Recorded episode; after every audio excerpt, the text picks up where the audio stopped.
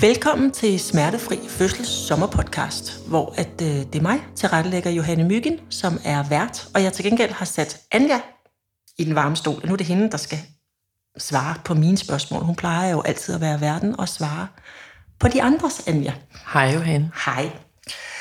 Øhm, sidste episode, der øh, prøvede vi at svare på det allermest googlede spørgsmål på alle sprog, sagde du. Hvordan føles en V?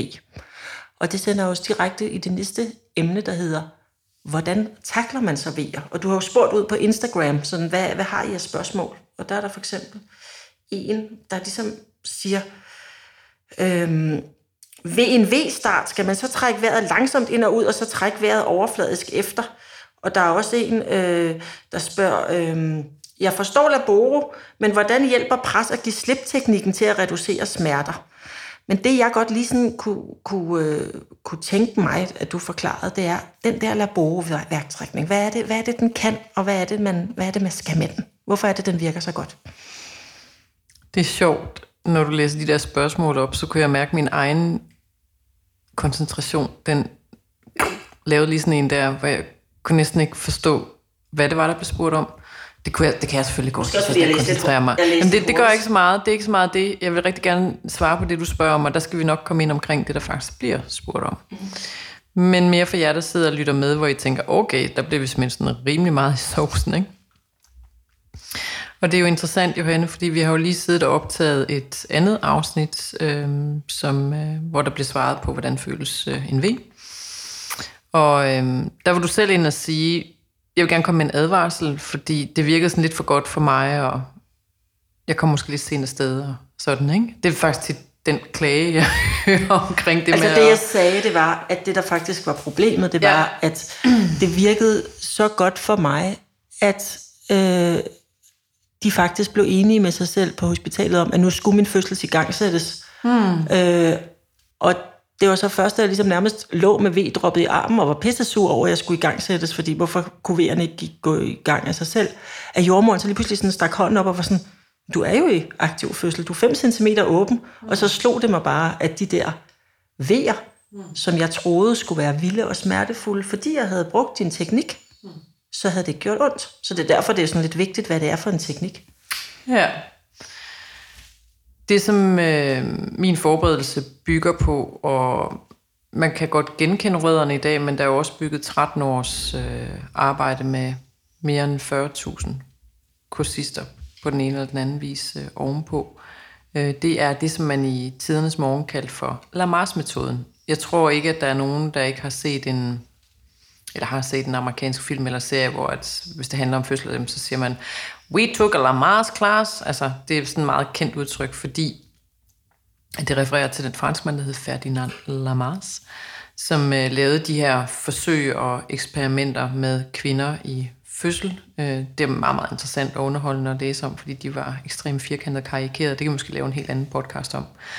Summa summarum og fast forward til i dag, øhm, så øh, døbte jeg selv den vejrtrækning, fordi jeg lavede om på den, øhm, i forhold til hvad der blev fortalt, øh, i forhold til hvordan fungerer den på øh, åbningsvejer, hvordan er det, man bruger den alternativt i pressefasen, øh, og det skal nok give et overblik over, inden at vi går herfra i dag. Men jeg døbte den labo vejrtrækning, fordi jeg synes, det var sådan et fedt udtryk for, jeg arbejder. Det betyder det jo på latin, ikke? Labo, ligesom man siger labor. Nå, okay, så det er simpelthen dit eget udtryk? Ja, det er mit eget udtryk. Ej, det lyder så fint. Og jeg blev faktisk kontaktet for seks år siden, hvor det blev optaget i en ordbog. Wow. Med reference til, jeg har sgu fundet på det. Du har lavet et ord. Jeg har lavet et ord. Laboro vejrtrækningen. Og så Det, er der det, så det er jeg faktisk meget imponeret over nu. andre, der er begyndt at bruge det ord. Så bliver jeg gal, når jeg ser det, fordi jeg er bare sådan noget... Nej, altså, altså, nej, nej, undskyld. man må ikke nukke det. Man må ikke det. Man kan altså ikke tage patent på et ord. Man kan godt tage patent på den historik, der Det er kan man, men ikke- det her. Ja. Nå nej, men der så siger, de underviser eller bruge værtstrækning, var jeg sådan noget, det ved du da ikke en skid om. Altså, du er sgu da ikke gået hos mig. Nå, hvorom alting er, øh, det skal vi ikke komme ind på, det var en sidebemærkning. Så labo vejrtrækning er en tempofyldt, arbejdsom vejrtrækning her i udtrykket, jeg arbejder, nogle gange misforstået med en hyperventilering, hvilket det på ingen måde er. Og det skal vi også ind omkring, hvad er forskellen så? Øhm, labo er dybt forbundet til den parasympatiske del af nervesystemet, når den er øvet. Det vil sige, at du er i en dybt afspændt tilstand, når du laver den. Og hvis jeg skal bruge et meget enkelt billede på det, hvis du synes, det lyder meget langhåret det hele, eller måske sådan meget firkantet sagt, så er det ligesom en hund i sommervarmen. Vi har en bil, der er ved at parkere ude foran. Er ja. vi Ja. lige glade med det? Ja, det tror jeg. Ja, det er vi. Ja, den stopper nu. Ja, det er anden sal. Øhm, så den der sådan oplevelse af at ligge, og jeg tænker meget på det som liggende, og det er ikke inaktivt, men mere sådan noget, ikke? Og så når det er 7-8 cm, vi rammer toppen, så er det mere sådan noget, men det er en fuldstændig ligelig udveksling af ilt og koldioxid. Og så gør vi jo meget ud af på kurset at forbinde det til stilling og det praksisnære i fødslen og hvad er vejrtrækning? Fordi det er jo en ubetinget refleks. i Men, det men, øje- men jeg skal lige forstå, altså hvorfor betyder det så meget for ens smertehåndtering, hvordan man trækker sit vejr? Det er jo et rigtig godt spørgsmål, som jeg kan bruge lang tid på at tale om, men man kan sige, vi går alle sammen rundt og trækker vejret, ikke? Det var også det, jeg var ved at sige før, som en ubetinget refleks. Altså i det øjeblik, vi stikker hovedet ud i verden, så uden at tænke over det, så trækker du vejret. Og det også, sjove er, at nu, nu, nu tænker jeg enormt meget over, at jeg trækker vejret. Det gør alle. Så Ja. snart man bliver... Øh, Præcis. siger, vi går Ja, alle ja. sammen rundt og trækker vejret, så pludselig Ja. tænker jeg sådan... Ja. Det gør alle vores lyttere sikkert også lige nu. Ja, ja. Ja. Det, som vi øh, træner på kurset, det er en betinget refleks. Altså, hvordan trækker du vejret, hvor du er bevidst om det. Og øh, det betyder enormt meget for din smerteoplevelse, fordi at smerte sidder mellem ørerne på dig, Johanne. Mm-hmm. Og det gælder også alle, der sidder og lytter med. Og det er jo sygt provokerende udsagn, hvis man har haft vejer, hvor man er sådan noget, det sad ikke mellem ørerne på mig, hvis man kan huske, hvordan det var at have vejer, ikke? Øhm, men din oplevelse sidder mellem ørerne på dig. Så det vil sige, det øjeblik, du får en V, som vi også gennemgik i den seneste podcast, jamen så bliver smertesignalet transporteret fra øh, sammentrækning af din livmor op til hjernen via rygsøjlen. Lad os bare sige, at den er træsporet, den der motorvej, der går op signalsbanemæssigt. Ikke? Det er ligesom, hvis du føler kulde, eller du føler varme, så fortæller det hjernen, hvilken tilstand er du i. Skal du beskytte dig selv nu, eller er det fint nok, ikke? Skal du have tøj på, eller skal du tage tøj af, ikke? for nu at sige lidt banalt i forhold til de andre ting. I forhold til smerte, så er det ikke sådan, at det går op og rammer et center op i hjernen, og så er du ligesom påvirket. Det er forskellige centre, der arbejder, så principielt er smerte faktisk meget komplekst. Men har du gang i din egen handling imens, så vil den i princippet fylde mere, end smertesignalet gør. Det vil sige, indtil vejrtrækningen. Har du en indøvet vejrtrækning, hvor du trækker vejret tempofyldt, så fylder det meget op i harddisken. Det fylder mere, end at trække vejret dybt. Ja, og det er fordi, det forstår jeg nemlig, det kan jeg huske. Hvorfor, hvorfor, altså normalt så er det jo sådan noget, træk vejret dybt. Hvorfor skal man ikke trække vejret dybt? Det kan du også fint gøre, og så hvis du har lært dig selv begge dele, ikke? der er også mange mennesker, der ikke kan finde ud af at trække vejret dybt, ikke? Mm. Øh, og det er også derfor, vi lærer begge dele på kurset. Du ligger og laver kombinationsafspænding, mens du laver dybe vejrtrækninger, og så øver du så selvstændigt laborvejrtrækning, og så begynder du at koble til afspændingen. Men hele grundprincippet er, at så kan du vælge, når du er i situationen. Føles det bedst at trække vejret dybt ned i vejerne, eller føles det bedst at gå ovenpå dem ved at gøre det tempofyldt? Jeg hader at bruge naturlighedsargumenter, men der er også noget enormt naturligt ved at trække vejret tempofyldt, når du har en krop, der bare okser afsted. Det gør den jo. Du har selv født tre børn. Du ved, der er sved på overlæben, når du rammer 7 cm, ikke? når du sådan for alvor er aktiv fødsel. Ikke? Og så føles det bare fuldstændig naturligt at sige, hvor at jeg vil jo sige, og det er ikke sådan for alle, men sådan er det for mange, når de kan det her, at man vil jo hellere skyde sig selv, man vil trække vejret dybt ned i de vejr, ikke? Så den der følelse af at have en fortrolighed med, i friheden i elevatoren, hvor kan jeg lægge min vejrtrækning henne? Skal den ligge lige lidt der, eller skal den ligge lidt der, ikke? Det giver bare hele oplevelsen af, sender oplevelsen af smerten et helt andet sted hen, men det er primært på det argument, der hedder, at du fylder harddisken med noget andet. Prøv at se det som et klokkeværk. Hvis du er uforberedt på fødslen, så vil smerten typisk være overvældende og gå over i det der forpinte, ikke? Kom lige til at slå til mikrofonen ja. øhm, Mens at når du har trænet, hvad du har tænkt dig at gøre, du har en form for håndtering, den tror jeg kan se meget forskellig ud, men nu snakker vi om vejrtrækningen, jamen så vil det bytte om på klokkeværket, sådan at smerten den bliver sekundær. Og dit eget arbejde bliver primært. Det vil sige, at du har en enorm undertrykkende effekt af øh, oplevelsen af smerte.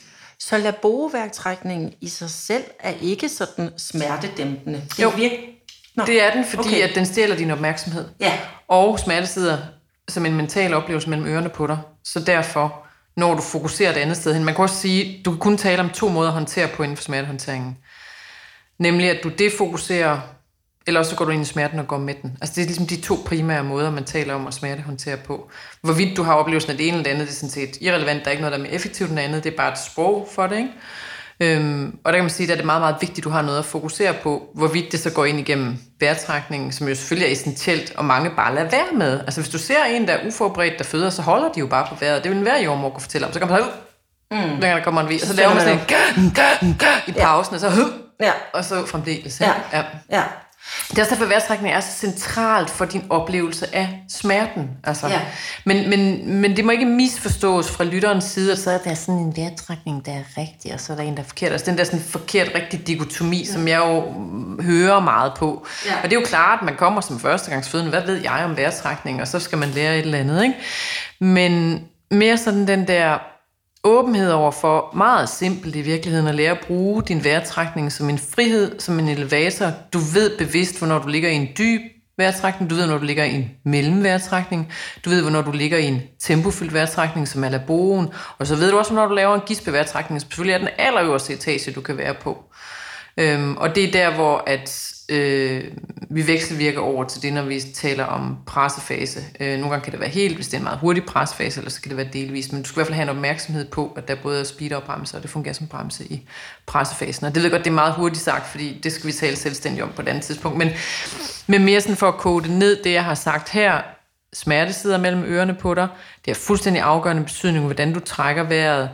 Ja, man kan også sige noget fysiologisk om, hvor står ens diafragma henne, som er den her vejrtrækningsmuskel, øh, der ryger op og ned i kroppen, når vi trækker vejret. Det er altså ikke kun lungerne, der fyldes, men der er også en muskel, der står og kører op og ned. Øhm. Er det, det må du lige forklare. Hvad, hvad kan den? Altså, det, Hvis du, når du trækker vejret dybt ind, ikke? så stiller din diafragma sig ned i kroppen. Ikke? ja. I det øjeblik, du puster ud, så stiller den sig op. Hvis du sidder og googler diafragma, så vil du se det som sådan en, ligesom sådan en stor halv appelsin, der ligger her, altså Ja. dit mellemgulv her. Ikke? ja. Øhm, og der vil der så være nogen, der hævder, og jeg har selv oplevet det i fødslen, men det er ikke alle, der siger det her, at trækker du vejret dybt ned, så går din diafragma ned og stiller sig oven på livmoderen, der er jo i forvejen er sat under pres, som vi også gennemgik. så gør, altså, altså, det det går ned og trykker på nerveenderne. altså, Ja, så i det øjeblik, at du faktisk går ind og siger, ja, så det giver står den og faktisk har en adskillelse fra. Mm. Men det må man ikke forstå derude, som når man så sidder og øver labo, så må maven ikke stå ud af en. Det må den gerne. Det er usynligt for øjet, det her. Ja, ja. Men det er meget... Det er en meget, oplevede jeg, konkret fornemmelse af, hvor står det hele henne i forhold til hinanden. Men det er så alligevel også et argument, der mister lidt sit, hvad skal vi sige, hold i retten. Hvis du knalder lilletåen ind i sofaen, øh, af for helvede, nu bruger jeg den håndtering, jeg kan, også selvom jeg har lært den til vejr, jeg begynder at trække vejret tempofyldt, og der kan du simpelthen mærke, hvordan du kan sætte dig selv i en tilstand af, ja, det gør sgu da ondt, jeg har slået min lille tog, men jeg hopper ikke rundt på det andet ben og banner og svogler i vid oplevelse af smerte, fordi jeg rent faktisk fjerner min opmærksomhed ind i, eller centrerer min opmærksomhed ind i vejrtrækninger. Der sker det andet, som det jeg laver ud med at fortælle om i dag, nemlig at du bygger, bytter om på brækkerne i forhold til, hvor har du dit fokus henne, mm. øhm, hvor i består. Men jeg skal lige, fordi at nogle af alle de spørgsmål, du fik på Instagram, det er jo sådan nogle, Ja. hvornår skal vi begynde, og hvad skal Ja, vi ja, sige? ja, ja, ja, Og, ja, og ja. faktisk så får jeg lige sådan lyst til at spørge, hvor, hvorfor skal man overhovedet øve sig på den vejrtrækning? Hvorfor kommer den ikke bare af sig selv? Fordi som jeg også sagde tidligere, så er den mest normale reaktion, når man er i fødsel, at man holder op med at trække vejret. Du går i panik over voldsomheden i smerten. Ikke? Det, at du så har arbejdet med betingede reflekser før, det vil sige noget, du har indøvet, noget, du kan mærke, der sidder i din fysiske hukommelse. Det er ikke noget, du intellektuelt skal finde frem, fordi du har simpelthen øvet det så mange gange, at det bare kommer. For eksempel, hvis du har øvet de her ting i tre uger, ikke? og det kan du også huske fra dengang, du har øvet garanteret. Mm.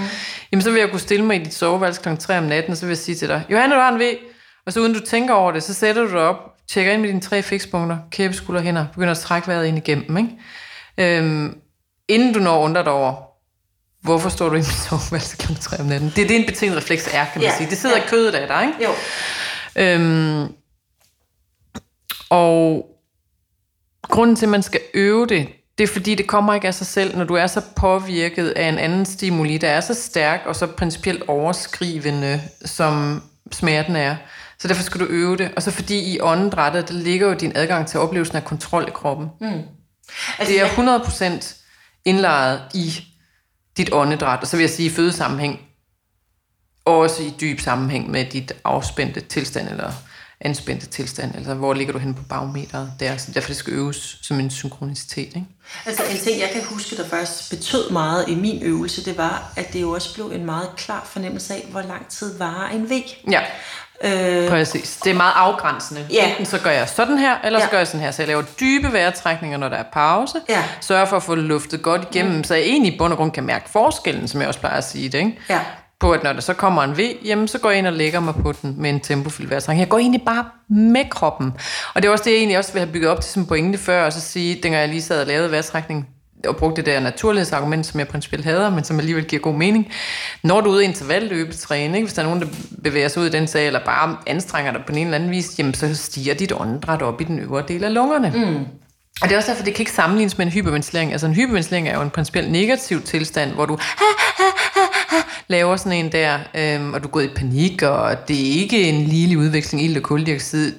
Tværtimod så opbygger du koldioxid i kroppen, og du sortner for øjnene af dig og prikker i fingrene, og så går du ud som lys. Det er ikke farligt, men det er også bare en uhensigtsmæssig tilstand at være i. Ikke? Mm. Det, jo, jo, og så er der også det der med, at Altså, jeg kan bare huske den der oplevelse af, at fordi jeg vidste præcis, hvor lang tid en V var, og i hvert fald dengang, der sagde du, at man ikke, en V sjældent var mere end et minut, ikke? Sjældent mere end halvandet minut. Ja. Så det var ligesom det, man øvede på, og for mig det betød, at jeg timede det med et indre billede af et bjerg. Ja. Og derfor så vidste jeg ligesom altid, at nu var jeg ligesom næsten færdig med det bjerg, ikke? Mm-hmm. Altså, mhm. fordi jeg ligesom havde det så, så stærkt indeni, og derfor var det en stor hjælp. Altså det, det kan jeg tydeligt huske altså, jeg kan gå op og ned af det bjerg igen og igen. Jeg kan se det i øjnene af dig, når du siger det. Jeg fik lige sådan en idé om, jeg synes, det er så rørende, at vi sådan to gamle kraver, der stadigvæk kan sidde her og så genkalder os vores øh, fødsler. Ej, nu ser du fornærmet. Ja, det er fordi det var min, min farmor, kraver. min ja. farmor fik altså sit sidste barn, da hun var 46, og jeg er kun 44, og jeg, oh. jeg, jeg kunne føde et barn øh. i dag. Jeg kunne føde det. Jeg er sikker. Ja, det er jeg ja. også sikker på. Ja. Jeg føler også, at jeg er totalt øh, fertil stadigvæk. Men vi skal ikke, Anja. Nej, fordi vi har nogle andre. Vi jeg har nogle ikke nattesøvnen. Jeg Nej. kan ikke nattesøvnen. Altså. Nej, og vi Nej. har nogle andre, vi har nogle andre øh, børn, vi skal føde. Altså, ja. Det, kreative børn. Kreative børn.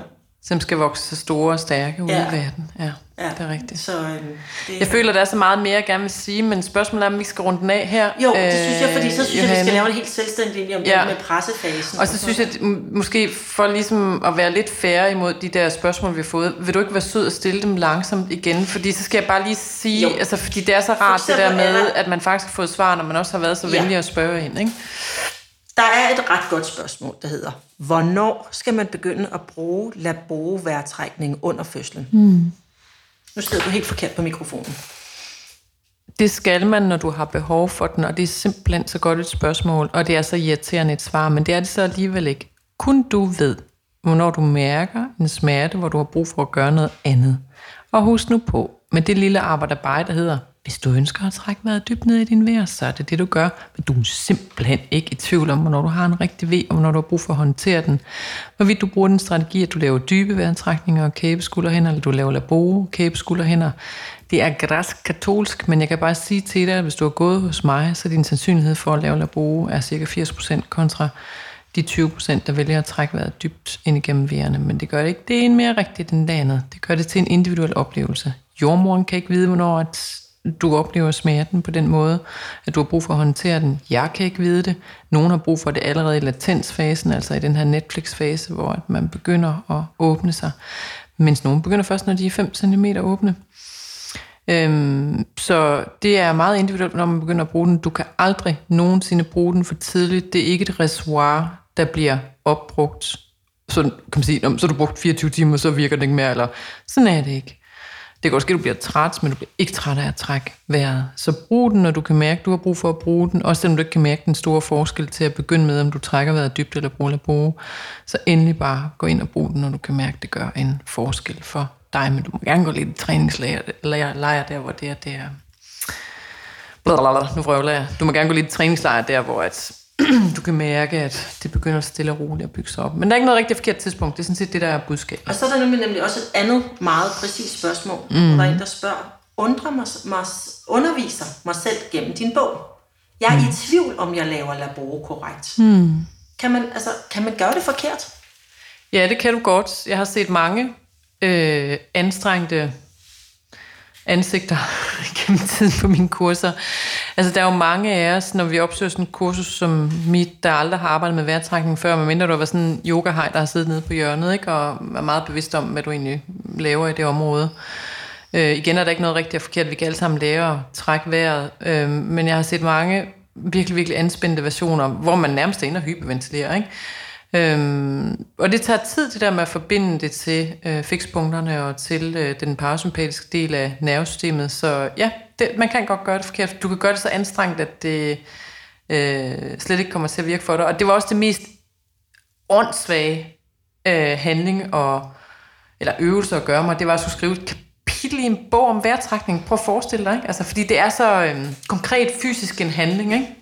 Og det er også derfor, jeg har lavet hjemmestudie, så man netop kan gå ind og se med instruktionsvideoer. Der er det meget nemt at mime, øh, hvordan gør man så, ikke? Ja. Så, så det er virkelig, altså du mener det virkelig. Du skal forberede dig, du skal øve dig på den her vejrtrækning. Ja. ja. Øh, men lad være med at gøre det til sådan et åh, altså det der med, om så skal man også, jeg skal også spise sundt, og så skal jeg også huske om, mm, altså der er mange ting, vi pålægger os selv i vores tidsalder, men det mener jeg virkelig seriøst, det er simpelthen det vigtigste, du kan gøre, øh, der er forberedelse. Uanset hvordan den fødsel så bliver, du kan samle dig selv op bagefter også, du har et sprog for det, det er bare så vigtigt altså. Øhm, jeg har tit sådan et billede ind i hovedet, hvor jeg sådan tænker, du ved, så folk de fyrer den af med sådan nogle 10.000 kroners og barnevogne, ikke? Altså jeg kan nærmest ikke have det i mig, øh, den der sådan, hvor er det, vi investerer vores øh, midler og vores, øh, altså fokus i bund og grund, ikke? Mm. Men du kan sagtens gå på biblioteket, er også mit budskab, og så læse øh, den bog. Jeg ved, den er fra 2013, sådan noget. Selvfølgelig er det ikke det samme som at sidde på et kursus. Selvfølgelig er det ikke det samme som at gå i proces med det. Men øh, det er øh, absolut øh, givet. Det handler også meget om et tankesæt, kan man sige. Du, du får sådan en konstruktiv tanke om... Altså jeg det, oplevede også, altså kan jeg huske, da jeg lærte den, ikke? At, at, at, altså i forhold til det, fordi jeg er ikke en jeg er ikke god til at træne normalt. Og hvis der er noget, jeg er utrolig dårlig til, så er det for eksempel sådan et hjemmestyrketræningsprogram, som jeg faktisk Du er en har. klassisk kursist, ja, Johan. Jeg er en klassisk kursist, men jeg kan faktisk huske, at jeg oplevede den der, gjorde jeg det en halv time om dagen de sidste, den sidste måned? Ja, det gjorde jeg. Gjorde det så meget? Ja, ja. Nej. Ja, sådan en dygtig pige. Men det var faktisk fordi, at jeg måske også meget klassisk egentlig lagde en stor ære i at have travlt med alt muligt andet. Mm. Øhm, og der oplevede jeg, at det faktisk var meget rart at lige have en halv time om dagen, hvor jeg tunede ind på det, at jeg skulle føde. Det er så pudsigt, du siger det, fordi det er der simpelthen så mange, der siger det der med, at de nærmest føler, det er en meditativ handling at sidde med. Ja. Øhm, og det er det jo at sidde og lave vejrtrækning. Jeg tænker, altså, du skulle ikke have sat mig til det for, øh, du ved, øh, hvor lang tid er det siden, da jeg skulle føde første gang, eller sådan, ikke? Altså det der med at sætte mig i en handling, hvor jeg skulle sidde og koncentrere mig, eller meditativt check-in, eller hele det der, ikke? Altså, jeg var blevet desperat, og det ved jeg også, der mange af mine kursister, der bliver. Det er derfor, det netop er godt. Altså, det er jo ligesom, når man sætter sig på yogamåtten, man bare sådan en dag, hvor man skal kvæle alle, ikke? Altså, det får virkelig, virkelig, virkelig en et andet sted hen øh, i nervesystemet. Jeg er sikker på, at man kan måle det på ens blodtryk, fra man sætter sig, så man øh, går igen. Ja, ikke? Jamen, det var mm. det, det var det. Det er virkelig, virkelig godt. Og det tjekker også ind positivt, synes jeg, med, at man skal føde og så videre. Men det er jo altid en balance, som med alt andet. Ikke? Lad være med at overfokusere, men få det gjort. Ja. ja. Godt, men øh, nu slukker vi for mikrofonen, og så tager vi den sidste, der skal handle om pressefasen, tror jeg. Øh, men øh, tak for i dag. Det vil jeg glæde mig til, Johanne. Tak for de gode spørgsmål.